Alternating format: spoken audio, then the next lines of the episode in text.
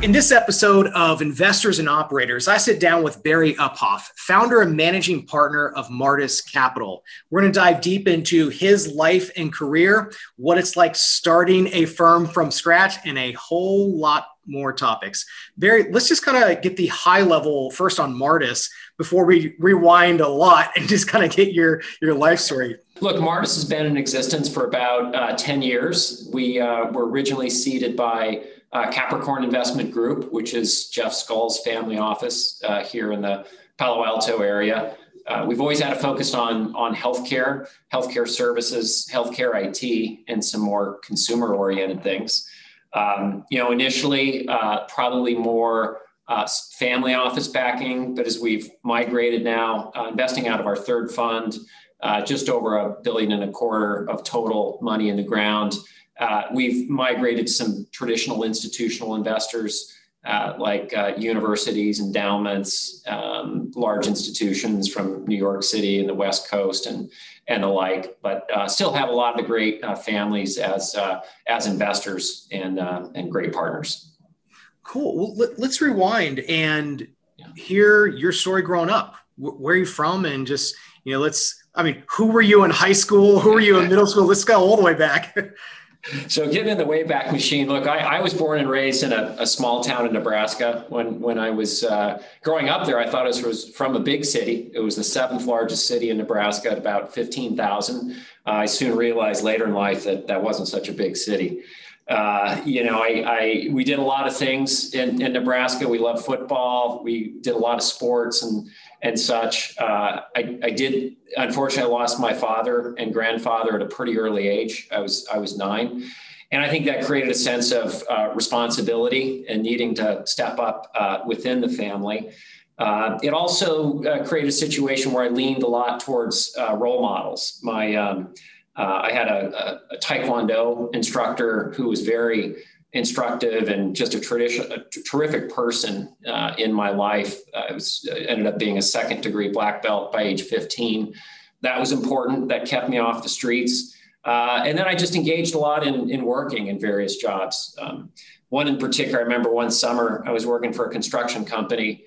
All summer, probably earned maybe three or four thousand dollars for hard work shoveling concrete and along the way, one of the coworkers uh, said, I've got a Toyota Land Cruiser I want to sell. And I made him a low offer, fixed the Toyota Land Cruiser up over the summer, had good fun in it on the river, and, uh, and then got an offer about four months later in a, a dishwashing job I had at a steakhouse. And I more than doubled my money in that. And I thought, well, that, that's interesting. You know, I, I worked all summer breaking my back uh, versus I invested in this in this Toyota Land Cruiser and uh, you know made almost as much money doing that and had a lot of fun. so I think I think that planted a little bit of a, a seed right for building things and uh, mixed with that Midwestern mentality of just hard work and and such was a nice combination.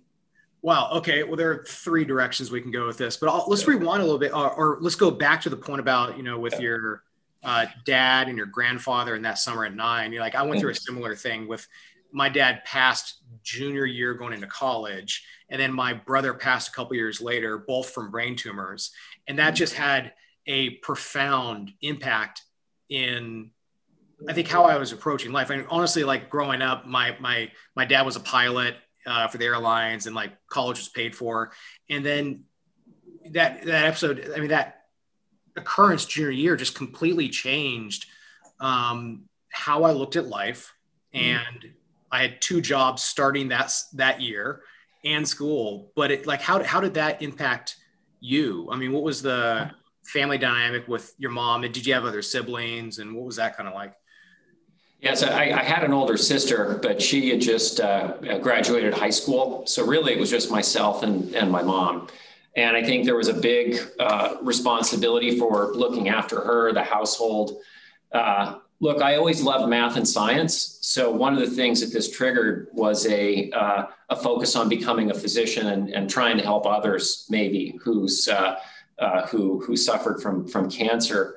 So I, I always wanted to be a physician from a pretty early age, and uh, and and that led me ultimately to to Johns Hopkins to study biochemistry there but uh, it certainly instilled a, a work ethic uh, uh, in me, uh, a curiosity around science, and uh, and really just a you know an interest in becoming a, a physician at a pretty early age. Uh, I, I did I did have a good. I really enjoyed my time at Johns Hopkins. It introduced my me to lacrosse, which would have been a great sport to play. You know, we, we had a lot of Nebraska was a lot of football and wrestling, uh, which was good fun. But this game of lacrosse was was exciting when I saw it, and and ultimately was able to hand that to my uh, uh, three sons uh, who played college lacrosse. When you're doing taekwondo, you, were you doing sparring? Um, I did I did a fair amount of years in jujitsu, which is kind of you know a different different sport. Um, but like how what was it like? You know, you're doing it what through like nine years old through fifteen. Yes, a lot, a, a, lot of sparring, a lot of tournaments. You know, my first exposure and, and, and travels were really uh, because of Taekwondo. Uh, I um, uh, worked hard at it, was lucky enough to be uh, nationally ranked in my teenagers, so traveled a lot to tournaments, uh, sparring, you know, uh, forms for testing, breaking boards and such. So it was, um, you know, that was also a very good thing for just all around uh, discipline and, and keeping oneself busy, you know, staying out of trouble. Um, uh, you know, I would say, you know, additionally, I developed a love for uh, for motorcycles, you, you know, as a, as a, kid. So those were always fun to play around with. Growing up in, in Nebraska on a in a rural setting, you can just ride a little dirt bike uh, wherever you want to go, and and uh, you know, dirt's certainly a little bit softer than than concrete. so what uh, let's kind of bridge the gap between Johns Hopkins and biochemistry to what you're doing now. I mean, yeah. what, what, was your first job coming out of college? Yeah, you know, sometimes a path it feels like you, you could you could create a, a, path where it looks pretty disconnected, but then sometimes you look back 10, 20 years and it all seems to flow together. Uh, studied biochemistry at Johns Hopkins. Uh, was a great uh, institution. Got to do uh, research with Nobel Prize winners. Uh, was very much on the track for medical school. Actually, got accepted to, to Johns Hopkins in my junior year uh, to to attend their medical school. But then, about that time, the president of the university came to me and said, "You know, with your academic and athletic background." you you ought to apply for this uh, Rhodes Scholarship. And I didn't know much about the Rhodes Scholarship. Um, I said, let me research a little bit and, and study uh, what it's all about. At that point, I had never traveled outside the United States, you know, as a junior, senior year in, in college. And look, it looked like a great opportunity. You know, my life had been heavily science oriented, uh, never been outside the United States. I saw it was going to add a couple years to uh, to uh, to education, but the opportunity to uh, to go to England, study something completely different, uh, was uh, was appealing. So uh, applied for that scholarship, was lucky lucky enough to be accepted, and studied law at Oxford for about two years. You know, during that period, I think I started to talk with quite a few people, and there were a lot of changes going on in healthcare and uh, many physicians and other business leaders said, you know, you could probably have a greater impact on people and lives pursuing a, a business path in healthcare. So uh, I deferred uh, medical school one more year as I went to work for Booz Allen and Hamilton in their healthcare practice out of Chicago. That was my first uh, first job. Uh, and at the same time, I enrolled in uh, full-time business school at the University of Chicago. I, really wanted to immerse myself in, in one year to see you know, what is this business track like, you know, um, having been so science and academic oriented. And look, I ended up loving it. And so after a year, uh, passed on medical school, uh, finished up my MBA at the University of Chicago, and, and continued the trajectory at, at Booz Allen. How did you do Booz Allen as well as B school at the same time? I just worked really hard. You know, it's one of these things. I really did. You know, I, I, I, you know, I remember asking Booz Allen, "Hey, are you guys okay if I do this MBA?" And they said, "Look, we're fine with you doing that, but if your work starts to suffer, we're going to ask you to pull back." And uh, so I just, I was very heads down, uh, worked, worked hard in between travels, and and found a way to make it work uh, in a two-year period of time. Um, actually, uh, you know, looking back, I think it was something that the two went together very well you know, I had never had any formal uh, business education. So uh, having this uh, Booz Allen as real world uh, education day to day, coupled with the, the textbook stuff. The, the, two went together very well. And maybe it was, you know, one and one equaled uh, from an effort standpoint. Maybe it only required one and a half uh, times. So, so the two did did go together uh, quite well. Um, you know, continuing on after about after about three and a half years at Booz Allen, there were uh, a few folks from Booz Allen uh, and a couple other consulting firms who said, let's let's start a new consulting firm. Let's start a consulting firm. And mind you, this was the early 90s that resides at the intersection of business strategy and technology. And uh, was lucky enough to form and be a founding principal in a firm called Diamond Technology Partners. Um, that firm was backed by a VC firm, and as, as partners, we each wrote a check to help start the business as well. Um, that was a big step out for me. My role there was to lead the healthcare practice uh, as well, and a fabulous experience. You know, we we grew the firm from about a dozen to um, you know to hundreds of employees uh, and an IPO in a period of about seven years. So that was a, a tremendous education uh, in founding a business, the role that uh, venture capital can play, you know, in a company. And, you know, along the way, I did quite a few projects consulting for uh, private equity firms like Madison Dearborn, uh, Carlyle, Trivest, and others on due diligence. And I always said to myself, you know, look, I, I was not going to leave Diamond for another consulting firm, but this notion of building businesses was exciting and uh, and ultimately I did get a few uh, offers from from private equity firms to uh, you know to join them. I think at that time it was a little bit atypical my background. I think the, the typical background then was investment banking, then private equity. So the jump from consulting to private equity was a little bit unique. Uh, but I think worked worked well for me and and working and partnering with companies and entrepreneurs. Let, us kind of go over to the Martis story now. Like, where what's the, what is the founding story of Martis? And you know why did you decide to start the fund? What was it like you know when you're just getting it off the ground? Yeah I mean look we uh, we founded Martis with uh, a viewpoint of there's an opportunity to partner with entrepreneurs. And uh, partnership can mean a lot of things. It, you know in our view a lot of it was bringing that consulting approach uh, to working with executives and entrepreneurs. You know many times so many times in consulting you're just you're being helpful you're giving advice and and bringing that flavor into finance where many times it can be a long dating period before you make an investment in a company. You know we've had situations where uh, one of our first investments i first met the entrepreneur at trivest in uh, around 2003 and you know, he was an individual who did not want to sell a, con- a control stake in his business, but he knew we could add great value. So uh, coming back to Martis, you know, that partnership approach, knowing and helping him for a period of time with advice uh, for many years, and then being flexible. You know, he did not want to sell a controlled position.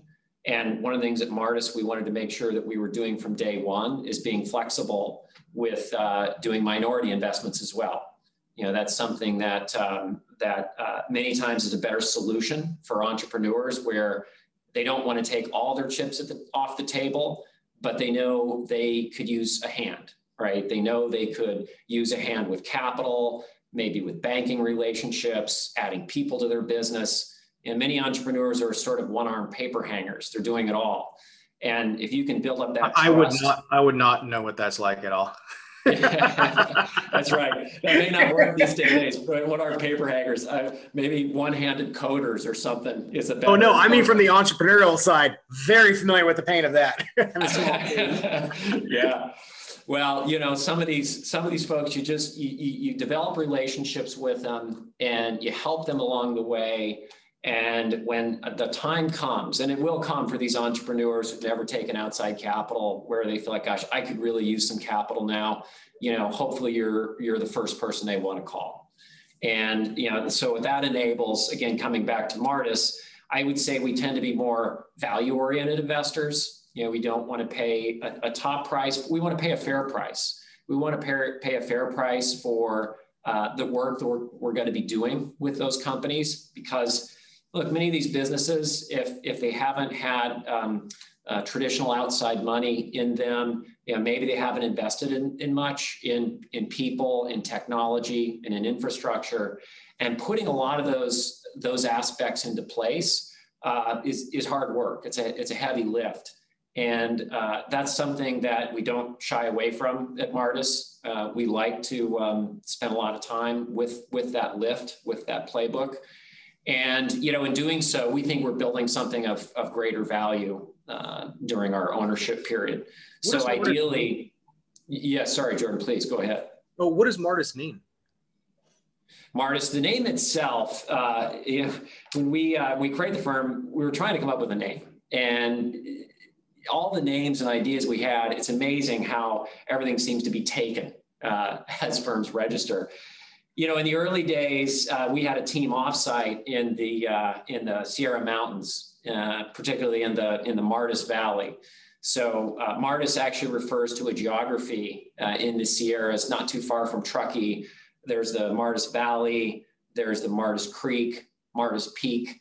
It's just this this whole area, and and so you guys looked outside the window and said, I think we'll just call it something. Okay, Martis Capital, done. Let's just call it Martis Capital. It's pretty simple. You know, you can pronounce it a whole lot better. Uh, you know, unlike my guys, my we have last... more important things to discuss here than our name. Get let's look outside. There we go. Let's move there on. It is, right? It's mountains, it's rivers, it's streams, right? You know, it's that's that's very nice. So that that's where the Martis name uh, came from, and nobody had taken that, so yeah, so we jumped on it right? That, that's why we jumped on it. And, uh, and, and we, we later found out it lends itself nicely to a website where you can throw in a lot of lakes, rivers, and streams and so forth as well. Um. So now that you're on Fund Three, you know, let's rewind to the, you know, when you were raising Fund One, and you know, what was that like when you were just getting it off the ground and doing Fund One? And you know, what advice do you have to the emerging managers out there? Yeah. Yeah, doing Fund One. Look, find yourself a great partner. You know, we we were lucky enough to have that in Jeff Skoll and Capricorn, uh, tremendous partners. Uh, and what I mean by that is, you know, they made a big commitment to our first fund, and uh, we're flexible, accommodative. Uh, we we used their office space for our first fund, and uh, you know, it was um, it was a gr- it was a great way to get started. And you know, Jeff is a, an amazing person. He's done tremendous things in the world. And that helped a lot as well. As we now talked with other families, I think that that uh, Jeff seal of approval was a big plus. Um, and you know, migrating from fund, that's kind of fund one. You know, so fund one, you want to you want to have. Let's dive a little bit more into that. I mean, what are some yeah. of like the more second or third level, you know, things that are not um, maybe as obvious like find a great partner. Like yes find someone who has a billion dollars and invest in the fund. Thanks. Jack let me let me okay. But yeah i mean let's let's go back to that point. Or what are some of the what are some of what's like some of the scar tissue from raising the first fund? Um, yeah. or not just raising the fund that part but right. also just operating at that stage of the business.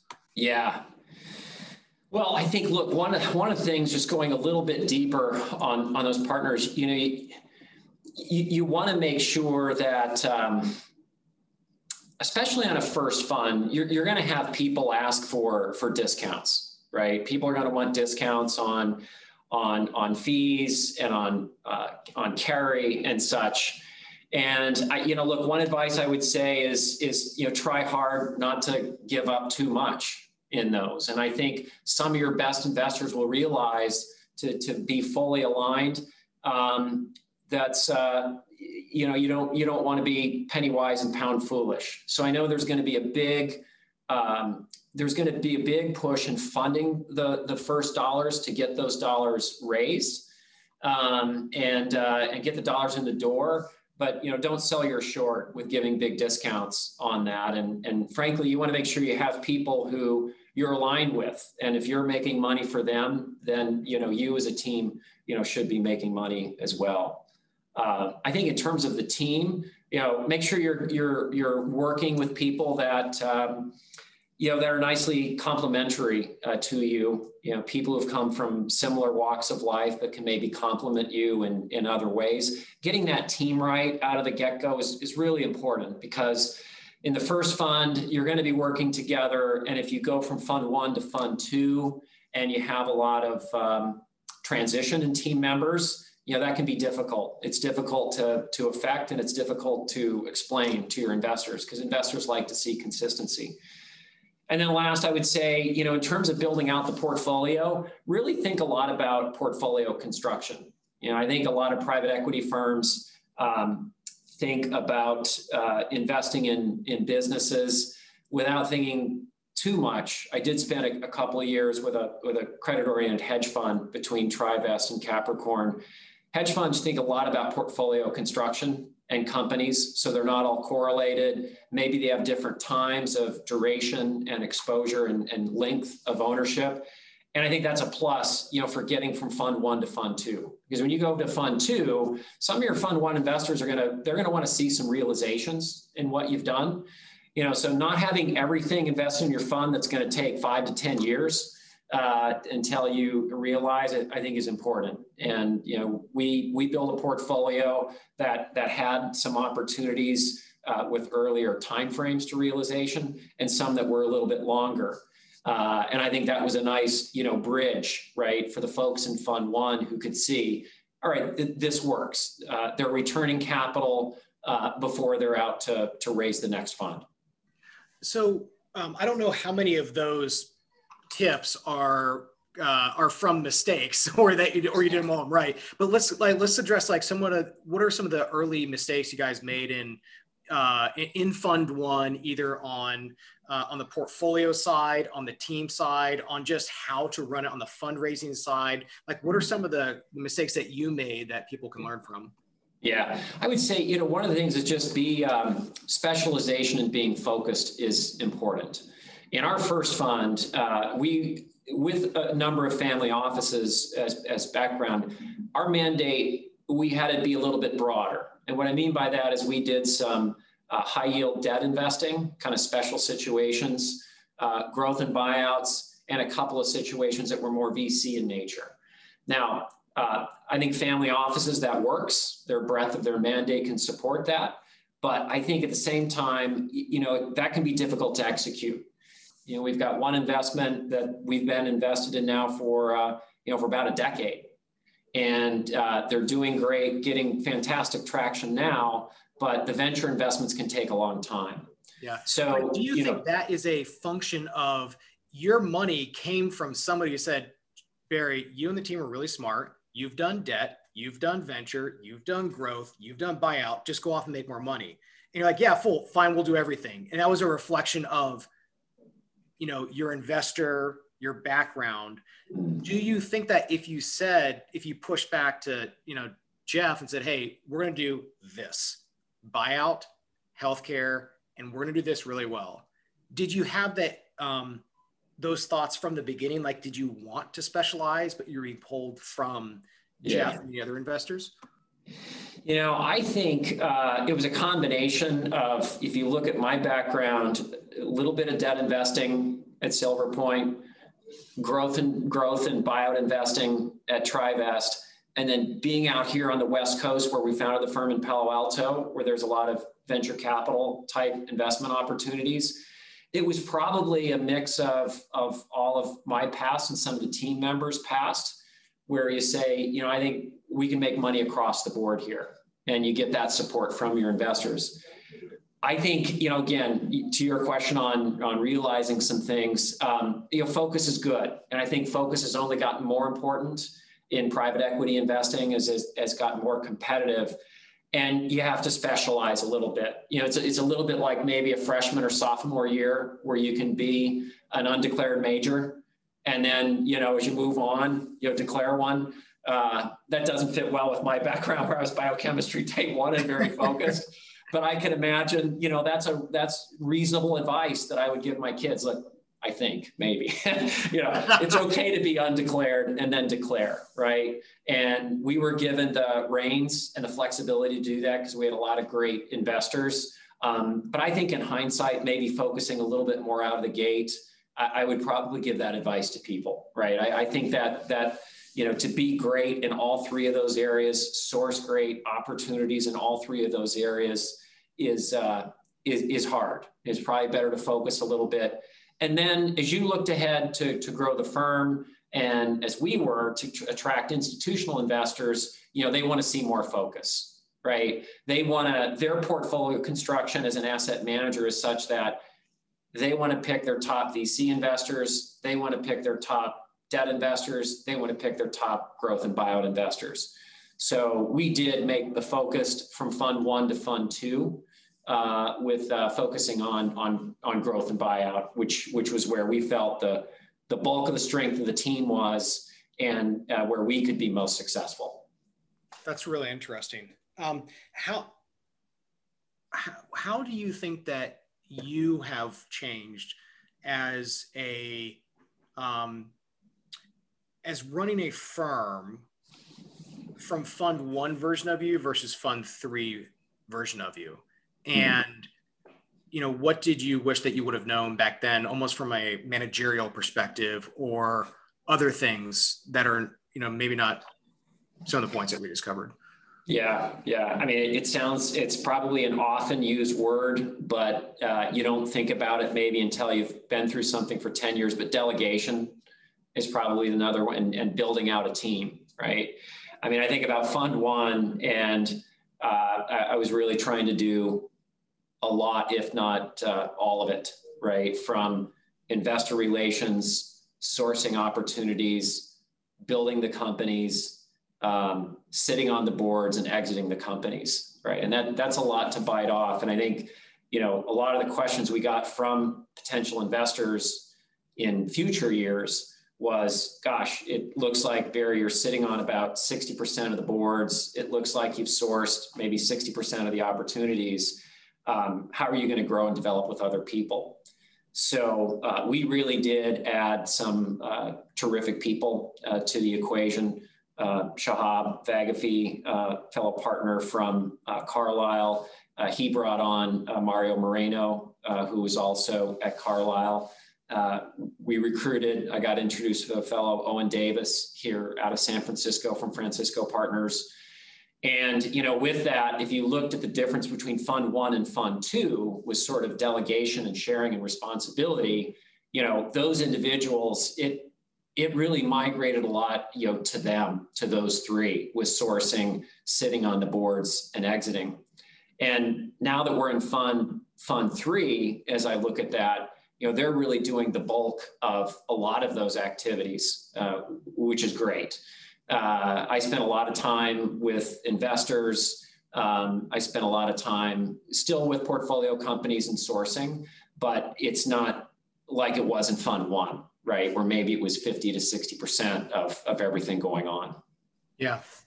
Um, well, on the similar theme of kind of big lessons, either from what you did right or things that didn't go so well, maybe kind of zooming back at your whole career, I mean, you you do see a lot of sunshine and rainbows here, and everything has worked really, really well. But like, what are some of the maybe the more difficult moments that you really grew from, and kind of what were they? How did they how did they shape you?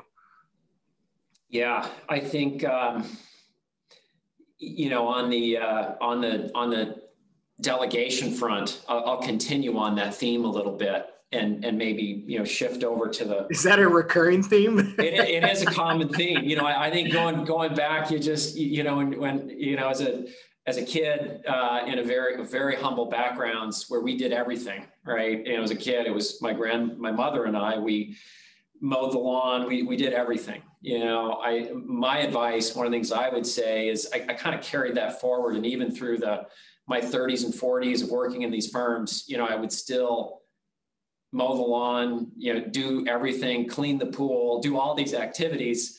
Uh, a because I could. B you know I enjoyed it. It was a little therapeutic, uh, and uh, and you know C it saved money, right? So you know uh, I would say you know don't be so cheap. You know spend some of that money along the way to, to make your your life easier, uh, to have more time with your family and uh, you know and do those things right? I think uh, and i think that could sort of cut across the board. I, I shared some of the personal stories there around around the home uh, of delegating some of those activities or, or just you know getting folks to help you if you will.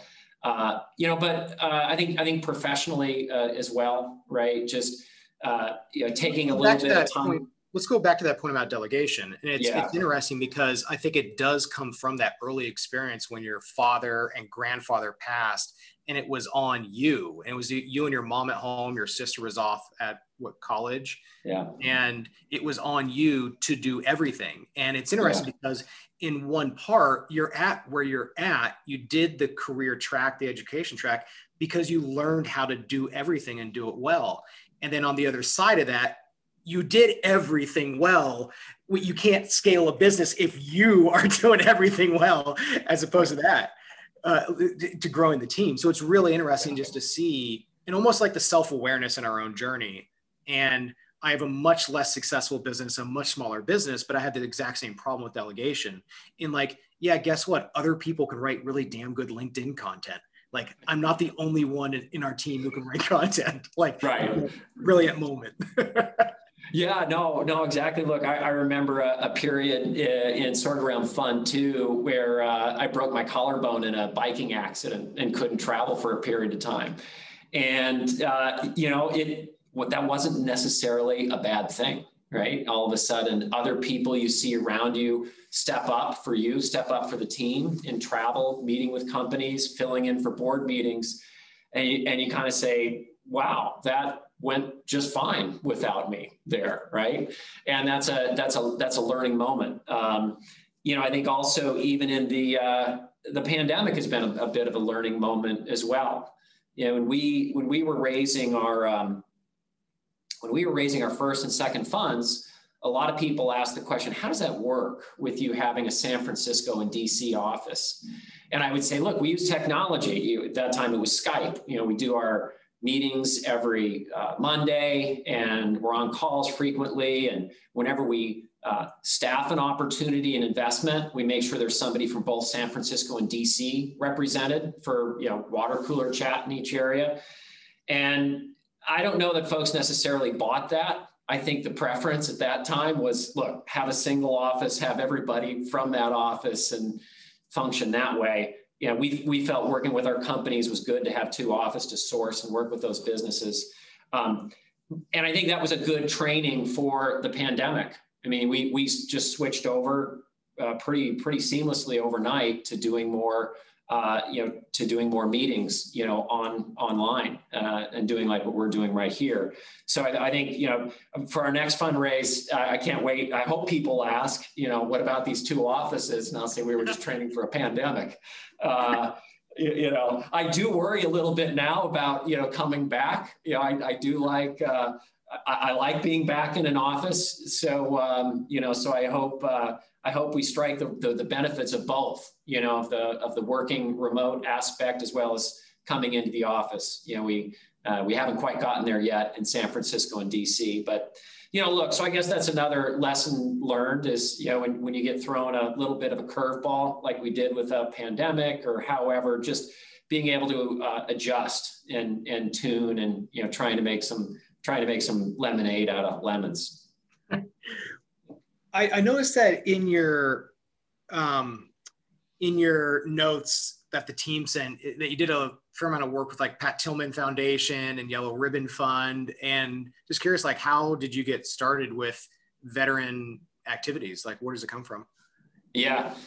So uh, the starting point uh, really was uh, uh my father and grandfather were both, uh, uh, you know, involved in the military. Probably knew my grandfather's even more. He was in on a sub in in in World War II, and just some great some great stories there. Had cousins in the service when I was at when I was at Oxford. I had a cousin at Lakenheath there, which was um, about two hours away from Oxford. And I always felt like I could go there and get back to about 50% of America when you got on the, when you got on the base. You know, they had American football and you could buy American goods and the PX and everything. So, um, you know, so there was always a lot of, a lot of, um, uh, respect and uh, appreciation uh, for uh, uh, for the military, and and and that was that was the seeding of it.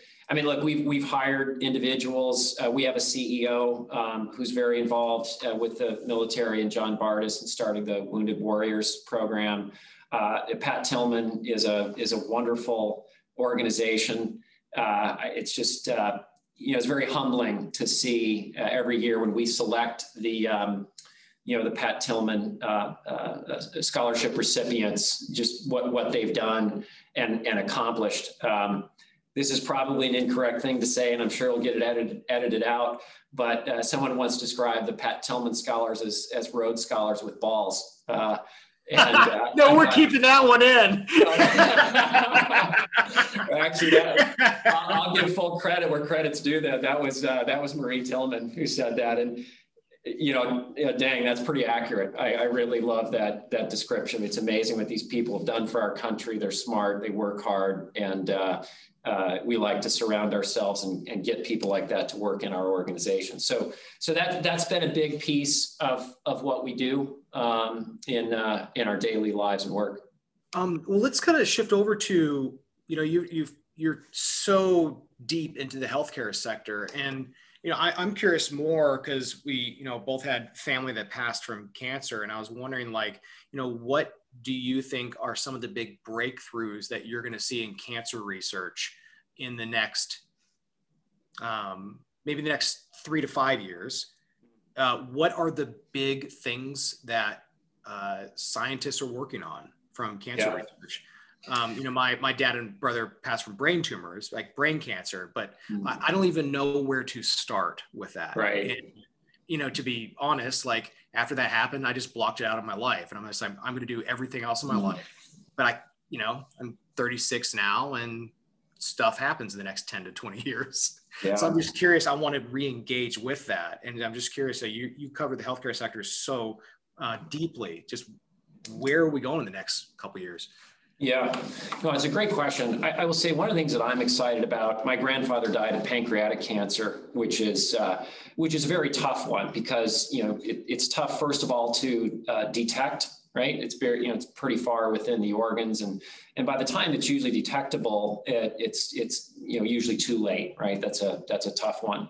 Um, what I'm excited about, and ironically, next week I'm going to be at the University of Nebraska Medical Center at the Buffett Cancer Center, um, talking with some folks doing some interesting research in, in pancreatic cancer and such. What, what I'm excited about is a lot of the whole blood analysis. And I think this is something we're going to see a tremendous amount of in, in future years.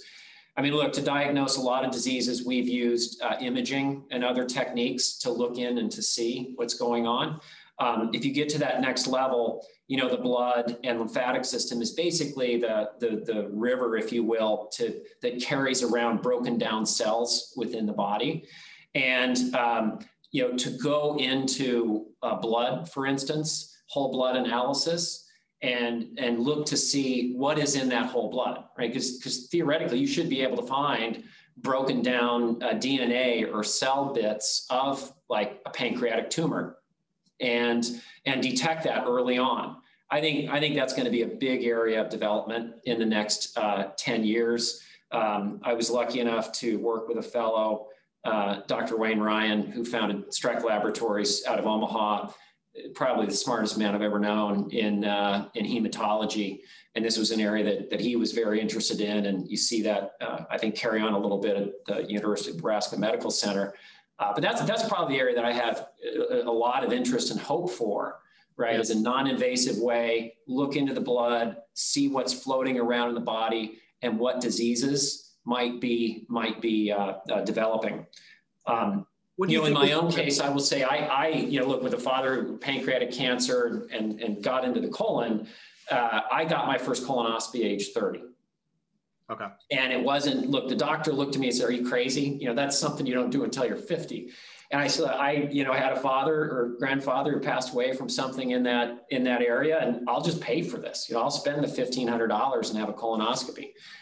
It That's was interesting you mentioned that because uh, yeah. when we were going, I, when my dad died of a brain tumor, my brother died of a brain tumor. So therefore, what am I going to do? Go to the doctor. Hey, should I get a scan? uh, insurance doesn't cover that. Insurance doesn't cover what? You don't have a pre-existing condition. I just told you that my dad and brother died of a brain tumor. I think there might be a good case here for me to get a scan. Right. Right, right. Well, you know, and that's part of the challenge of the healthcare system in America. It's much more reactive than proactive. And hopefully that's something that changes as well. We could do a whole nother discussion, you know, just on that. Um, but yeah, no, look, I paid for it out of pocket. It was normal at 30. I did it again at 35. It was normal. At 40, it was abnormal. I had two or three polyps, had those removed, and uh, and then have proceeded to do colonoscopies about every two to three years since then. You know, so who knows, right? I mean, who knows what that would have developed into had I not even had a, a colonoscopy until age uh, 50, which is basically you know where guidelines are today uh, when I did have some uh, precancerous polyps, as they call them, you know, at age 40. Yeah. Well, let's, um, on a similar note in the healthcare industry, what do you think is the biggest thing people are not talking about from a maybe a technology perspective, um, from the, I mean, just broader, what are some big themes that you have seen that people are just are not discussing, maybe because the media attention or whatever? Yeah. Yeah. I think, uh, well, look, I think one that's just starting to get talked about, and we're, we're, at the, we're at the beginning of it, is, is consumerism in healthcare, right? I mean, for so long, it, the view in healthcare was, look, uh, science, healthcare, it's complicated. So we can't share this information, or uh, we can't be transparent with this pricing. It just costs this. There was this sort of protection around it all the way from you know the information and the data about the care, sharing of information, um, uh, pricing, transparency, where it was just it was it was for lack of better words sort of protected because look you can't understand it as a lay person it's just too complicated so stay out of it um, that is that is change that is changing very rapidly. And you know, consumerism in healthcare. Uh, you know, I would say a lot of it. I'll, I'll give credit having a couple of millennials. Uh, I'll give credit; they're changing it in a great way, right? Because their expectation is transparency, information, instant access. If I can trade stocks on Robinhood and do fine, thank you very much. Which I think my sons have done just fine over the last year doing that uh, you know, I can understand and make decisions with my health care. So uh, tell me the information, show me the cost benefit, uh, give me data on outcomes, give me data on service and quality, and I can make my own decisions. Thank you very much. That's that, interesting. That, yeah. I think it's in the shroud of regulatory privacy, which I understand the reason for that. Um, it, it just makes me also think that when I'm in the doctor's office, though, and then I almost want like a doctor's note, like the meeting note. Here's what we discuss. Because this around 37 seconds after that door closes from the doctor's office, mm-hmm. I don't even know what was said. And then yeah. I have no, and then I don't even know where to access this. Yeah. And on, on a mobile basis, on desktop, et cetera, across yeah. doctors across, you know, five ten years. So I think that to your point with, you know, our generation and people in their 20s, uh, 30s and 20s, now the expectation is I'm willing to make this trade off because I want all this from transparency. And I'm willing, I think uh, maybe unwi- unknowingly willing to take the downside risk of right. data breaches, especially right. in the era of social media where it's like my whole life is on there. Therefore, right. I don't care if my blood type is on this and it might, but I think that the technical side is all going to be fixed, yeah. the security side. It, it's a great example. Yeah, no, that's a wonderful example, actually, Jordan. I mean, just saying, yeah, look, if somebody had my, uh, you know, health CBC blood workup from a year ago, do, do I really care if somebody had my hematocrit, my? I, really don't. I, I get it why we don't want to share that mother's rules around that and it's all about trade-offs and if i could have access and transparency to other things you know i'd be willing to forego you know that that other bit so there, there's a balance right there's there's a balance they're to take that blood and they're to make like 10 more clones of berries start 10 more Martises. yeah, I don't think I want to do that. and you'll see him walking down the street one day. well, this has been awesome. I, I really appreciate this. This could be part one of a lot of topics. Thanks, Jordan. And, and you know, and I, I thought of just one other thing I might uh, I might mention there that I yeah, thought about please. this. So just you know, you'd asked the questions about lesson learned. Um, you know, you want to be helpful in what we're doing. And I mentioned how we develop relationships over a period of time. Many times we're working with family owned businesses. And I will say you have to be careful. Certainly, something that I've learned is not to get too close to family dynamics and family situations. Uh, you know that that can be a, a, a tricky one. Um, you can get sucked in too much. You're not a family member, so yeah, that that that's certainly one lesson I've learned uh, through through a situation or two uh, over the last decade. Well, I think that's really topical because you know how many sponsors and you know firms out there say we really want to partner with family owned businesses and mm-hmm. it, it's it's just a dynamic that comes into it of of how do you navigate that effectively to you know yes you care about the heritage you care about the history but how do you keep that appropriate distance yeah professional distance so you could just focus on the task at hand yeah. Um, no, that's right. I mean, look, blood, blood is thicker than water. That is very true. So you've got to be careful about that. Um, you know, I know a, a, a very good consultant uh, who would say uh, if he, if somebody doesn't go through succession by age 80, they never will, ever.